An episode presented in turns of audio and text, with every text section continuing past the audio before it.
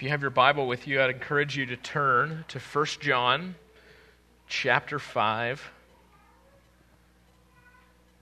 This is the last Sunday we'll be in 1 John. I'm so excited. This is such fulfillment to be able to preach through a whole book. It's a very short book, but think about it. We've preached through a whole book of the Bible. It's exciting. So, uh, yeah, let's. I'll, I'll read it, uh, starting in verse 18, and we'll go down to verse 21. 1 John chapter 5 starting in verse 18. We know that whoever is born of God does not sin. But he who has been born of God keeps him, keeps himself. And the wicked one does not touch him. We know that we are of God, and the whole world lies under the sway of the wicked one. And we know that the Son of God has come and has given us understanding, that we may know him who is true. And we are in him who is true in his Son, Jesus Christ. This is the true God and eternal life. Little children, keep yourselves from idols. Amen. Let's pray. Lord, I am reminded of your faithfulness as we finish up this book. You are the, as we just sang, you are the healer you are the very fountainhead, Lord Jesus, from which we drink.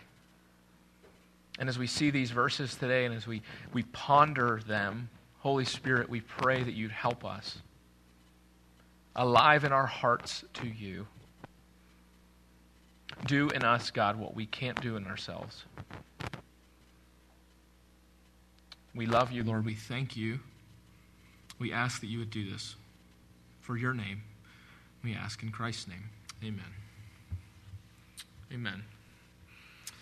So, the book of John, as we've seen, has been one ginormous test to really see if we're in the faith. Now, we've seen several tests in this book. We've seen the moral test, which, which exudes if our life has righteousness in it. We've seen the social test of, of love for one another. And we've seen the truth test to see if we believe the right things.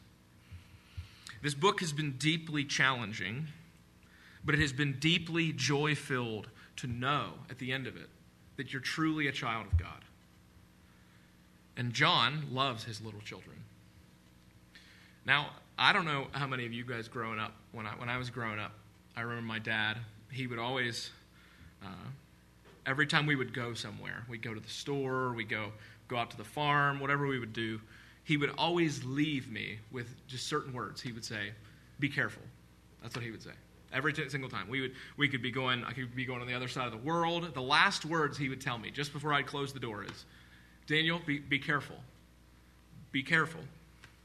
And I think him, like a good dad would do, warns us. The last thing he says is, "Be careful." And now I'm not saying John's saying be careful here, but John wants our best. So he ends his letter with this Little children, keep yourselves from idols. Now, now, that's a little different than be careful, but it's similar. He wants us to remain in Christ, He wants us to continue in the faith. And He warns us little children, keep yourselves from idols. So if you're taking notes, I want you to see two things.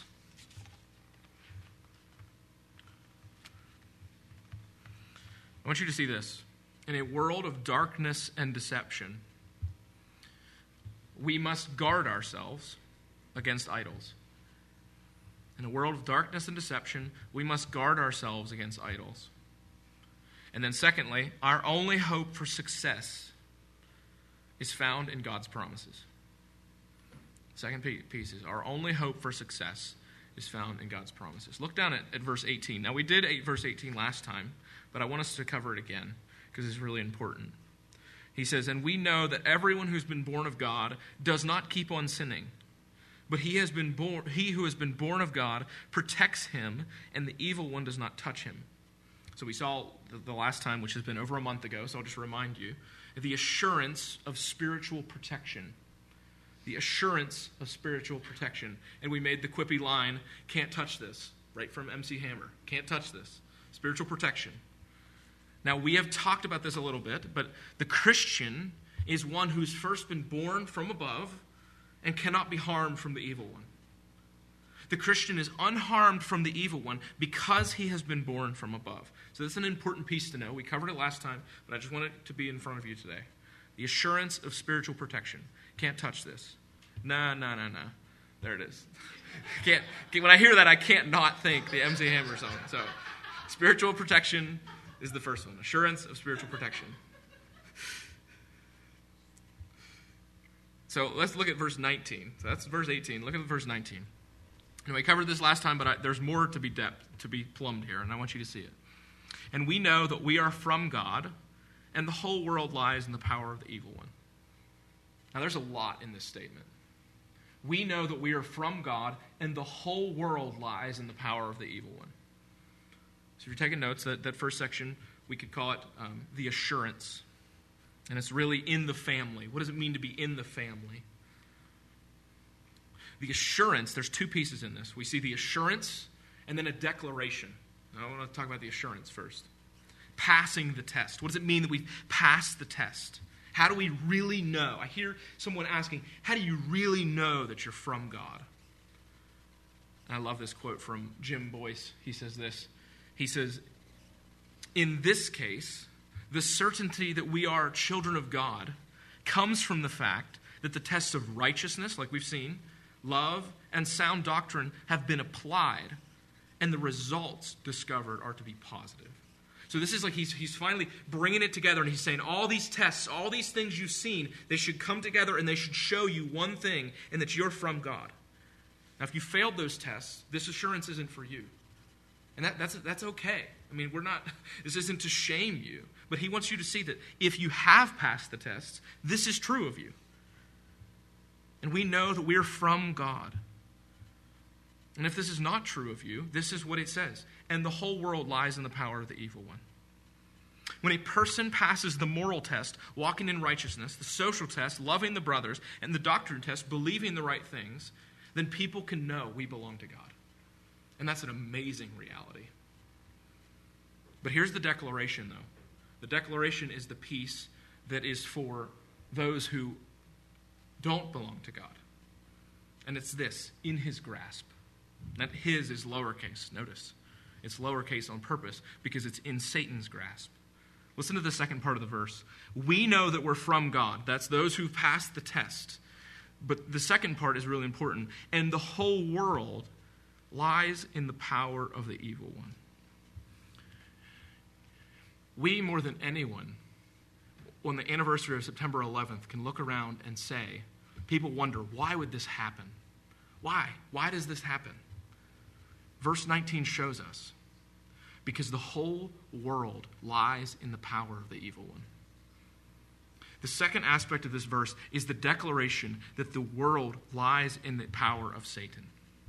The evil one, which we've said is Satan or the Antichrist, has his grip on the entirety of this world. Now, what we don't want him to see, here's what we shouldn't see. When it says that the whole world lies in the power of the evil one, we shouldn't think, oh, well, the world's lying there and it's struggling really hard and there's this real intense battle. That's actually not the picture of the scriptures. He says, and the whole world lies. That word lies, it literally means it's just laying there. There's no struggle. There is no struggle. There is no pushing against. They are unconsciously asleep in the embrace of the evil one. Now, this is very humbling. It should be very humbling because this was once us.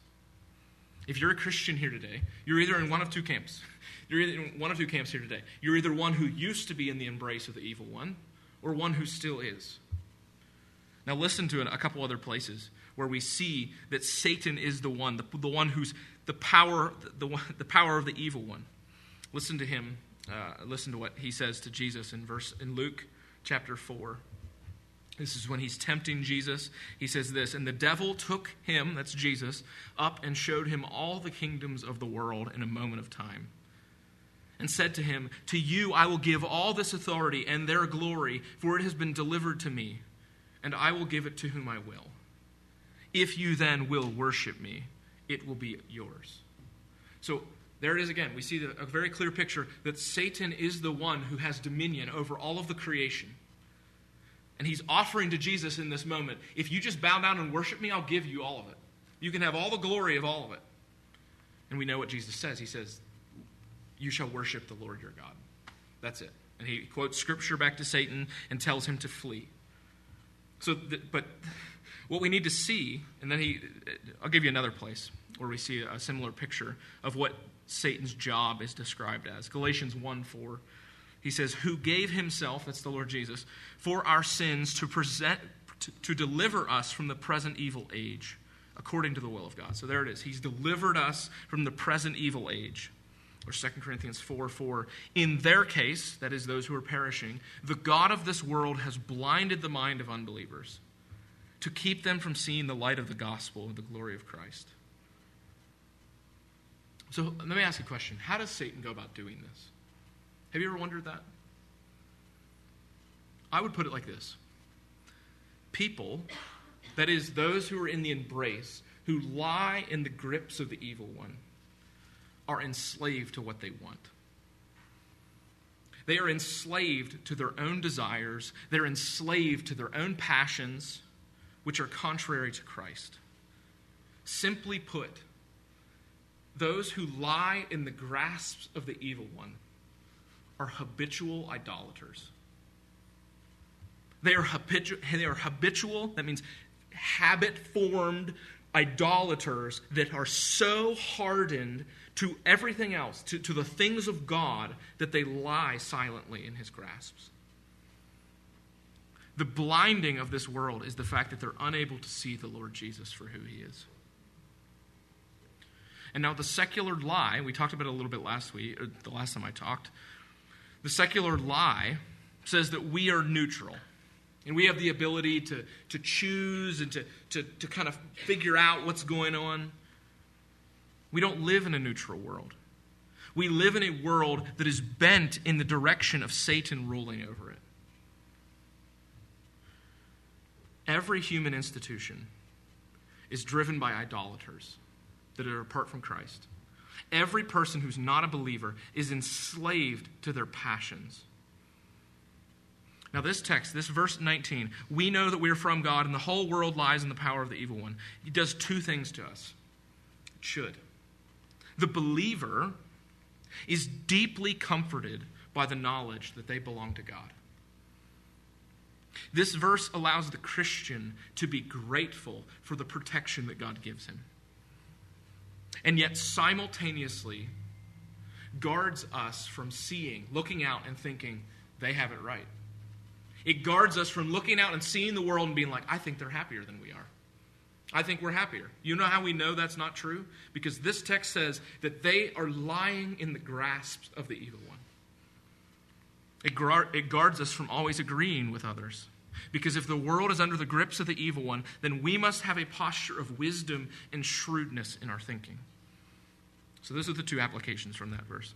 Look, at, look down at verse 20, though. He goes on. And he says, We know that we're we know that the Son of God has come and has given us understanding, so that we may know him who is true. And we are in him who is true, in his Son, Jesus Christ. He is the true God and eternal life.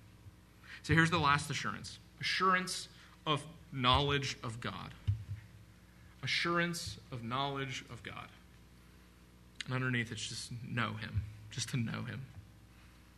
I love this quote from Spurgeon. Anytime you ever need a good quote, something quote worthy, just go to Spurgeon. Spurgeon's just sitting there waiting, gun loaded with a great quote. Now, this is it. This is what he says. He says, Know thyself, says the heathen philosopher. That is, but, but that knowledge only leads a man to hell. Know Christ, says the Christian philosopher. Know him, and then you shall know yourself fully. This shall certainly lead you to heaven, for the knowledge of Christ Jesus is saving knowledge. The last assurance in this book is the knowledge that the Son of God has given us understanding. And I want you to notice something. Look at verse 20 again. And he says, And we know that the Son of God has come and has given us understanding. Now, I want you I want to be very clear here. the, the, the knowledge that has been given to us is first and foremost, what we have is something that has been first and foremost given to us. Listen to Luke, Luke 24. We, we had it read this morning. But, and it's the same kind of revealing, the knowledge that's been given to us, in the same way that the Lord Jesus did to them on the road to Emmaus.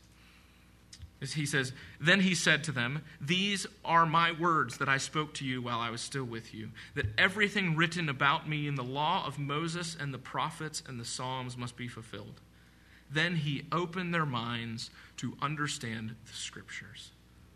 The act of Jesus opening their minds to the scripture is the prerequisite to knowing the Lord. And this matters for us. If, if, if it happens that we just kind of have come to know Jesus on our own because we're smart enough or we're logical enough, the gospel is really not good news. If it's just up for grabs, we can look at our neighbor and be like, you need to be smart like me it's not good news. The gospel is first and foremost something that has been revealed to us. The understandings and the insights are not something we produce. We are not the ones who are smart enough, who are logical enough to come to Christ. No. Look what the text says in verse 20. And we know that the Son of God has come and has given us understanding. So that means that all those who don't have this understanding, it's because Christ has not revealed it to them yet. So it should produce in us a deep, deep, deep humility. We have received nothing. There is nothing that we have received that has not been given to us. And to know the Lord is to know the one who is the truth. So it's knowing and loving, this next sub point. Knowing and loving the Son. Listen to what he says in verse 20, the end of verse 20. I'll just read all the 20. So, and we know that the Son of God has come and has given us understanding, so that we may know him who is true. And we are in him who is true, in his Son, Jesus Christ. So it's knowing and loving the Son, but then he says something that should just, if you're an Old Testament reader, should just blow your hair back. He says, He is the true God and eternal life. John's assertion is that the Lord Jesus is the one true God and eternal life. The word true there is not as opposed to falsehood. He's saying that it's he's the genuine one, the true, the true God, the genuine God, and the eternal life.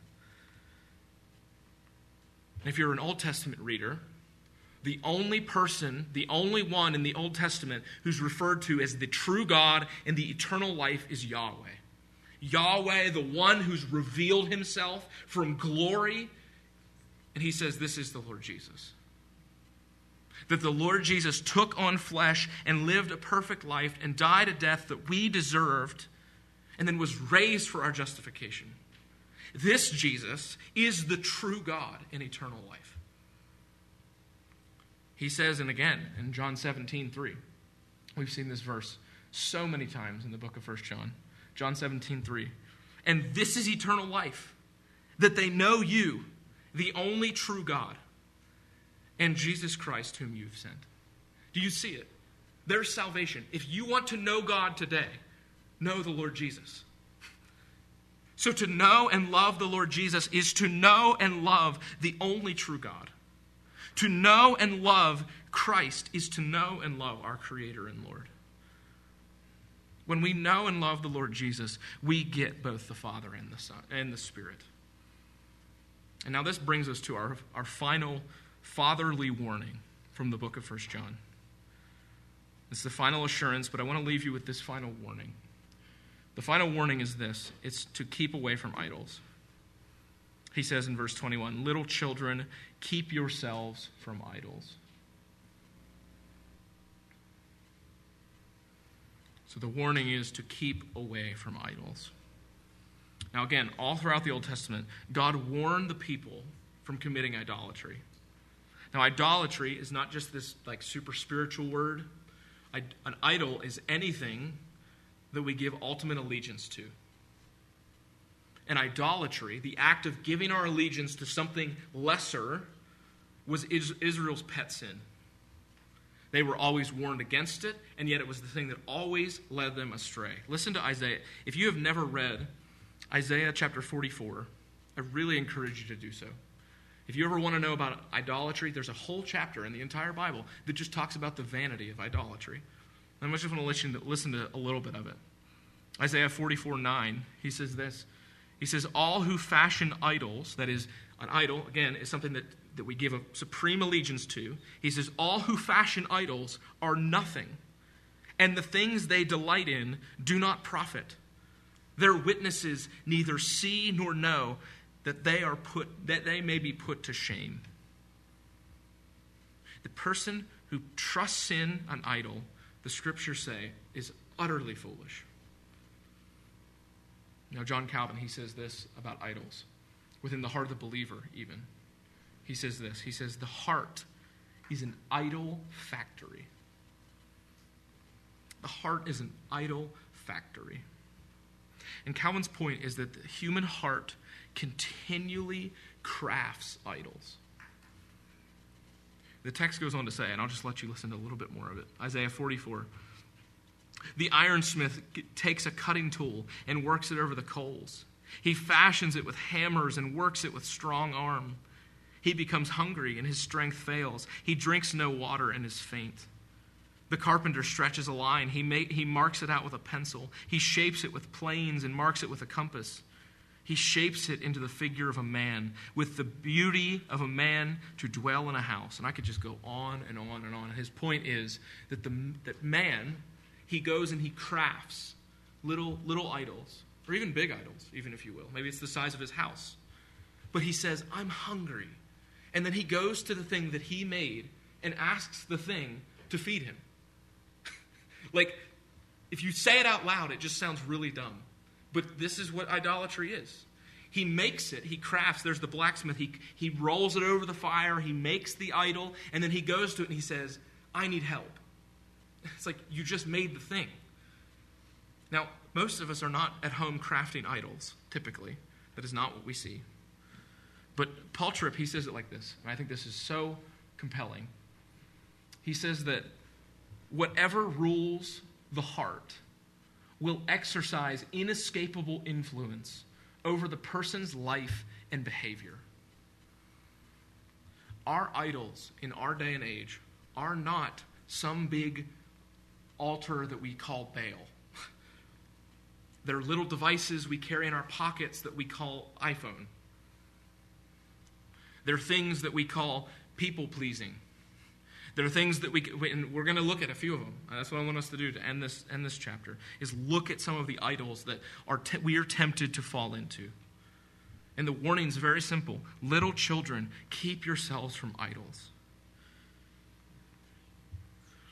So in the previous verse, we need to remember, look in verse 19, verse 20 real quick. It says that Jesus, in his Son, Jesus Christ, he is the only, he is the true God and the eternal life. And what John is doing is he's doing something that would make an Old Testament reader cringe or rejoice.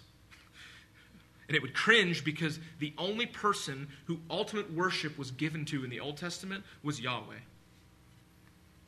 But in the New Testament, what he's saying is our ultimate allegiance is given to the Lord Jesus. So, an idol is anything that surplaces or takes away our love for Christ. So, guarding oneself from the opponent's teaching would amount to anything that removes Jesus from his primary position as Lord of all. I want you to listen to another quote from a lady named Rebecca Pippert she says this. She says, Whatever, or what does it mean then to allow Jesus to be Lord of our lives? What does it mean that anything is the Lord of our life? Just this whatever controls us is Lord. The person who seeks acceptance is controlled by the people he or she wants to please. We do not control ourselves, we are controlled by the Lord of our life. If Jesus is our Lord, then he is the one who controls. He has the ultimate power. Ooh, that quote's probably hard to see. If you want to see it, if you want it at some point, I can send it to you. But There's a really, very real sense. And I want to end our time by looking at four different responses. Maybe you're thinking to yourself, well, Daniel, I don't struggle with idolatry. I'm never going to walk away from the Lord Jesus. That's not what John's urging us here. He's urging us to keep ourselves from idols. So I want to give us a path to guard ourselves from idols. So there should be four R's. Here's the four R's of guarding ourselves from idols.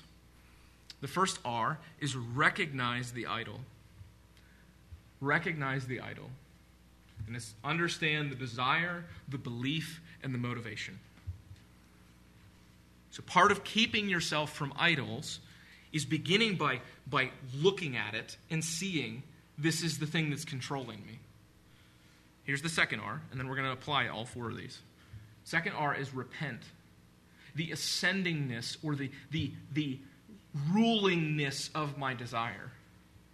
Then the third is refocus.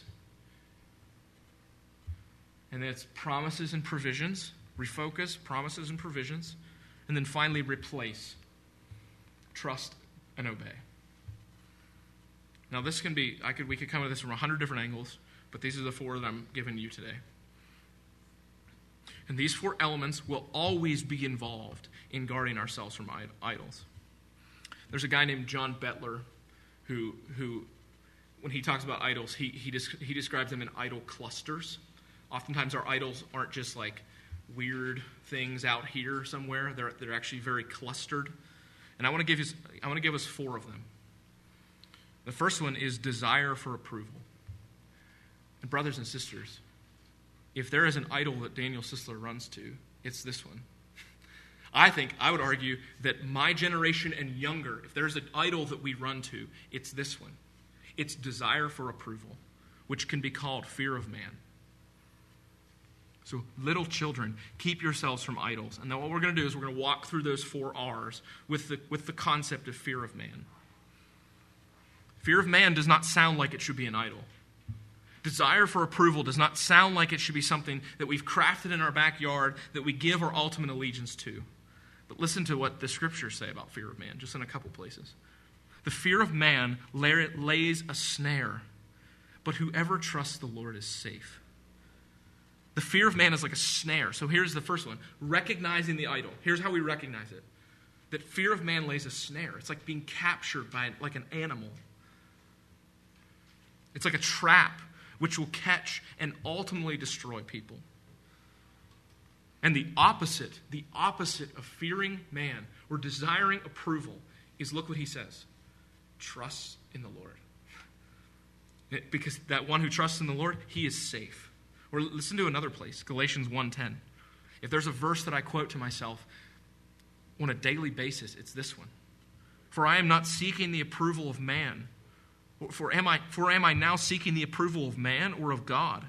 Or am I trying to please man? If I were still trying to please man, I would not be a servant of Christ.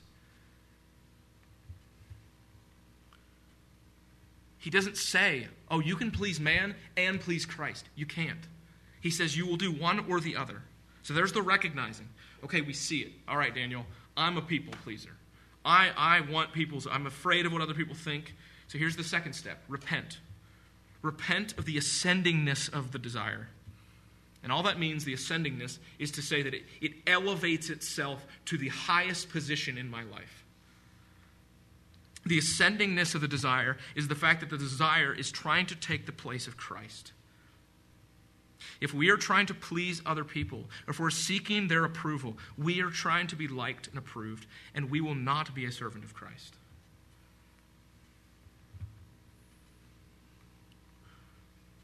So then the, the third piece is to refocus with promises and provisions. The promise and provision for us, which is this is amazing. It's even in this passage. The promise and the provision for people pleasing is even in this passage. Look back to verse um, 19, actually, verse 18, too. The promise and the provision for us is the assurance that we've just seen. The promise that we cannot be touched by the evil one. We do not have to fear others' opinions because others' opinions are not ultimate of us. Listen to what it says again in verse 8, 18. We know that everyone who's been born of God does not keep on sinning, but he who's been born of God protects him, and the evil one doesn't touch him. So even if other people disapprove of us, even if other people's opinions are of, of us are awful, that guy's a jerk. This person's terrible. You know what? At the end of the day, their opinion doesn't matter. You know whose opinion matters? God's opinion. That God is the one who protects us, and God was the one who guards us from the evil one. So we can then trust that this, that final piece replace trust and obey. We can trust these promises and obey by believing that God's opinion of us is ultimate. So our only hope to be guarded against idols is found in the promises of God. All right, let me give you another idol. I think it's helpful to do this. So, desire for success. And I call this one the fear of losing control. So, little children, keep yourselves from idols and the idol of success. Now, I want to be clear about something. An idol, I would say almost 100% of the time, is not a bad thing. It is actually a very good thing. It's, it's not a bad thing to want other people to like you. It's not a bad thing to want success. We shouldn't, I've heard people say, well, like Christians, they just want to be losers. Christians should not want to be losers, okay? That's, so it's good to want success. That's a good thing. But the problem with success and the problem with control and the problem with all these other things is when they become ultimate. When I begin to say, I need success, I have to have success, and success looks like this fill in the blank. It's the difference of saying, I want something and I need something. When you say, I want something, it's good to want something. It's good to want success. It's good to want, it's good to want even people to like you. no one wants people to hate me. That's really weird if you want people to hate you. Like, but success is good. Want, wanting people to like you is good. But when it becomes a want, moves from a want to a I need this. And I need this so much that I will change everything else to get it. I want to be clear Christians are not meant to be losers. when someone's desiring success, it's not a bad thing. So there's recognizing the idol, understanding the desire, the belief, and the motive. You know how you know you desire success above everything else? Rather than seeing people as people, what you do is you see them as objects for my success. So you think, and we've become so normalized by the American dream, it's like we're fish swimming in water. We don't even see it anymore. People are so, they, people are objects to be used for whatever ends. And an idol seeks to make you believe that you're indispensable, maybe. The idol makes you think, well, no one could take care of this job apart from me. I'm the only one who can do it. So that's recognizing the idol. Okay, let's move to the second piece repenting of the idol, the ascendingness of my desire. When something is your idol, you will try and use Jesus to help you get that thing. Let me say that one more time. When this one is your idol, you will be using Jesus to get you success. And success is a good thing. I just said it. But the problem is when success begins to control you. And almost nine times out of ten, the aim of success or the goal of success has been given to you by someone else. So then we refocus. Okay, we refocus on God's promises of, the redefinition of success. Listen to, and John's already given us this, this definition in 1 John. In 1 John 2, 15 through 6, 17. Success is no longer defined by the world's standards, but it's defined by Christ and his standards. And here they are. Do not love the world or the things in the world. If anyone loves the world, the love of the Father is not in him. For all that is in the world, the desires of the flesh and the desires of the eyes and the pride of life, is not from the Father, but is from the world. Okay, so there's he's redefining the success, and then he goes and he says, let's replace it. Verse 17. And the world is passing away along with its desires. But here it is. But whoever does the will of God abides forever. So for you who's like, success is my thing, that's, that's what I'm aiming for success in your career, success in your parenting, Listen to what he says. But whoever does the will of God abides forever. It, it cuts the knees out from underneath the controlling of, idol of success. We replace the desire for success and the fear of control of loss with the reality that God has truly given us true success, and that is what we be obedient to His word and His will. Our only hope to be guarded against idols is found in God's promises. Let me give you one more, one final one that I think is just very prevalent within our culture. It's desire for comfort. And a, a uh, desire for comfort or fear of lack. And let me speak to you as someone who also deals with desire for comfort to the point that it rules me. The fear of lack means that someone is dealing with comfort, they're saying, I believe someday that I won't have enough comfort. I need that comfort right now. I need that rest right now, immediately. When comfort becomes our source of joy and peace, we have elevated comfort to a place it ought not to be. So it's recognizing the idol.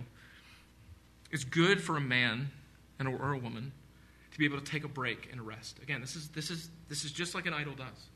Comfort's a good thing. We shouldn't want what Daniel told me today. I should want uncomfortability. That's what I should want. No, that's not what I'm saying. Desire for comfort, though, is saying it's taking a good thing and it's making it a God thing. That's an idol. It's taking a good thing and it's making it a God thing. And when we begin to allow comfort to control us, we elevate it above Christ. So then we repent. So we've recognized the idol. We've recognized that comfort is what I love. Okay, well then repent. And when the desire of, for comfort begins to impinge, here's what the desire for comfort always impinges upon love for my neighbor. Always. Because it says, I just need some time to relax, okay? So you snap at your wife or you snap at whoever because I just need some time alone. I should deserve, I deserve this vacation. Do you know how hard I work? This is what it sounds like.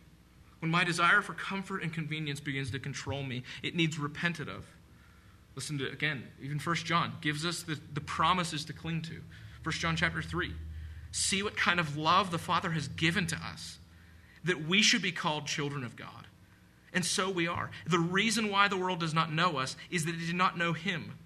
Beloved, we are God's children now, and we will not be as we we will we will be and what we will be has not yet appeared, but we know that when he appears, we shall be like him, because we shall see him as he is. So there's the, there's the promise. It's we are children of God now. And we can trust and believe that one day the promise that's coming of comfort and peace will be so ultimate, will be so amazing that Christ is our satisfaction, even if we don't feel it in that moment that we've been adopted into his family, that we belong to God, that we no longer seek ultimate comfort and pleasure in lesser things. And then finally, we replace. We trust and obey. We replace by trusting and obeying what John has said here that one day we will see Jesus for who he is. That then we will be guarded from these lesser comforts that set their that, and set our hope fully on the Lord Jesus in that moment. Our only hope to be guarded against idols is found in the promises of God. I want to close with this. I once heard my professor say this, and I think it's very true. With a warning like this, little children, keep yourselves from idols, we can leave here and feel very discouraged. But I want to encourage you with this. The church could be best described as a group of prior, prior idolaters that used to be idolaters that come together, and every single week we go to therapy. And our therapy looks a little different than the rest of the world. We come together and we sing, and we open a book and we, we, we, hear, we hear from God. And then we, then we listen, then we pray. And this, my friends, as we do this, as we do this, as we repent, God is glorified, and we, in a deeper way, over time, find our joy in Him.